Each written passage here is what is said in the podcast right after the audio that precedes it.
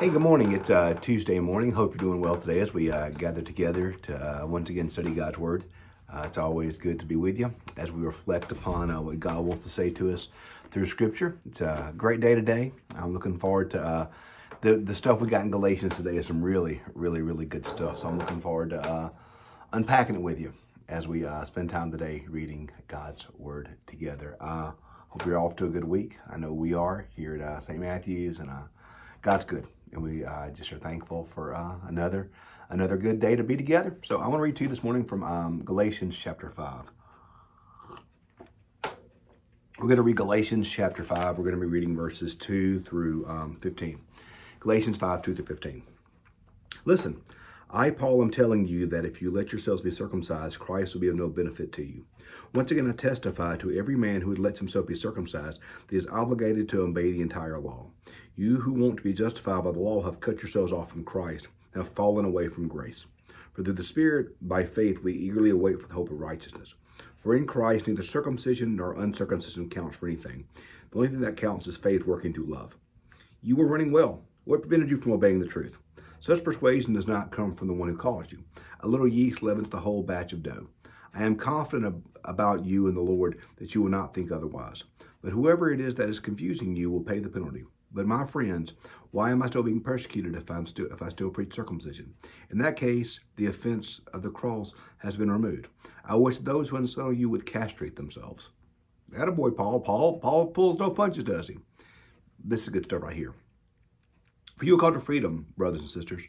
Only do not use your freedom as an opportunity for self indulgence, but through love become slaves to one another. For the whole law was summed up in a single command You shall love your neighbor as yourself. If you bite and devour one another, take care that you're not consumed by one another. Let me read that entire last section to you again verses 13 through 6 through 15. For you were called to freedom, brothers and sisters. Only do not use your freedom as an opportunity for self indulgence but through love become slaves to one another. For the whole law is summed up in a single commandment you shall love your neighbor as yourself. If, however, you bite and devour one another, take care that you are not consumed by one another. I want to go back and read that again. I think that passage right there, the end of this passage, is so important. You're called to freedom. In other words, we were not called to be slaves to the law or slaves to anything else. We were called to be freed. We were called to freedom through Christ Jesus. You were called to you were called to freedom. You are free, and if the Lord has set you free, then you are free indeed. You are free. So hey, do what you want to do. You're free. You're you can do what you want. Be free. But um, interestingly, Paul says this: only do not use your freedom as an opportunity for self-indulgence so, yeah, you're free, but maybe your freedom's not about yourself. But through love, become slaves to one another. For the whole law was summed up in a single commandment you shall love your neighbor as yourself. If, however, you bite and devour one another, take care that you are not consumed by one another. We should read this passage every day because where we find ourselves sometimes as a society, we find ourselves sometimes in the greater church world exactly contrary to where to what Paul says the intent of the gospel here. Do not use your freedom as an opportunity for self-indulgence, but through love become slaves to one another. That my freedom is not for my sake. My freedom is not for me to do whatever I want, or my freedom is not about me indulging myself or making it about me. But my freedom is about me becoming a slave to you, about me valuing you in your needs and even your wants over mine.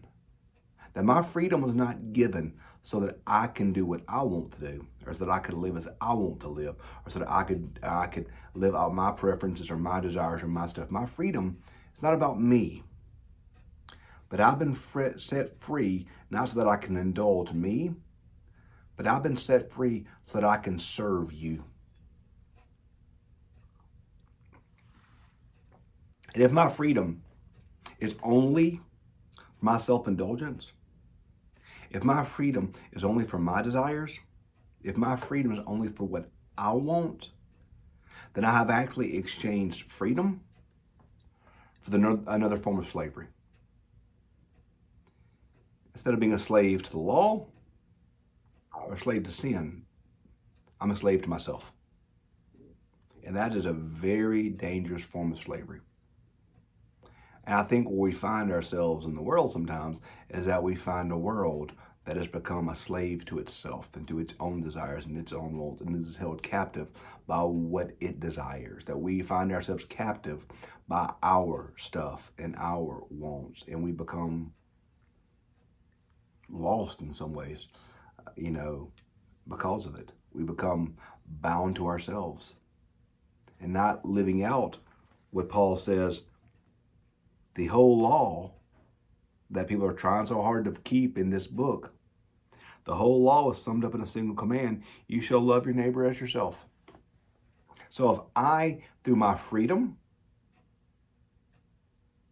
I, through my stuff, my desires, my wants, my whatever, if I, through my freedom that I have, am not seeking to love my neighbor, am not seeking to become a slave to my neighbor, am not seeking to walk in love with my neighbor, then I've just exchanged one form of slavery for another.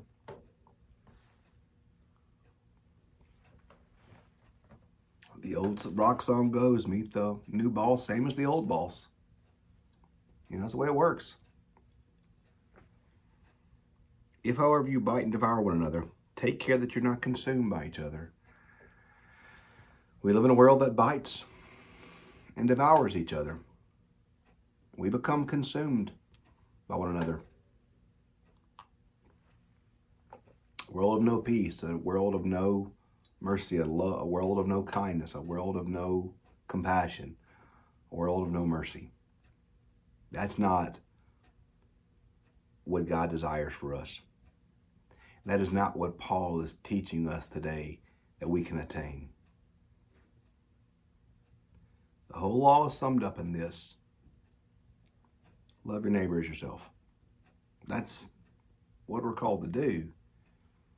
And if we allow our freedom that we desire to attain, if we allow that freedom to trump our love for our neighbor, then we're not living out any of this that Paul tells us to. He, he defines for us in verse 6 For in Christ Jesus, neither circumcision nor uncircumcision stands for anything. The only thing that counts is faith working through love. So, circumcision, uncircumcision that day. Our conflicts now politics, mask, vaccines, you name it, whatever, whatever the current dividing line is, which will, I'm sure, change into something else tomorrow because that's the way it happens. Um, none of that matters. The only thing that matters is faith working itself through love. And if we're not allowing faith to transform our heart, to work itself through love, if we're not living out the gospel by being slaves to one another, then none of this really matters. Because then we'll wind up doing what we see doing at the, what we see happening in this passage, um, we bite and devour one another. We become consumed by one another and in that we destroy each other, and the gospel is not proclaimed, and lives are not changed, and folks don't know Jesus. And if we're not doing everything in our power to help folks know Jesus, then I don't really know what we're doing. We're just kind of marking time till the Lord comes back. So, let's live out our freedom. Let's live out the freedom that Christ has given us. But let's see what freedom let's see what we're free for. We're free to be slaves to one another, to love each other, to work out our, our faith and love, to live out the gospel. That's our call today. If we allow things to get in the way of that, then we're not truly living out the gospel as Paul tells us today. So, love you guys. Let uh, Brother, let me be your servant. Let me be as Christ to you, as the servant song tells us. So um, let's be Christ to each other. Let's be slaves to one another. Let's live out our freedom for each other. Hey, love you guys. Thankful for you. Praying for you today. Have a great day. And I will see you tomorrow morning for uh, Bible study. Thanks for joining us.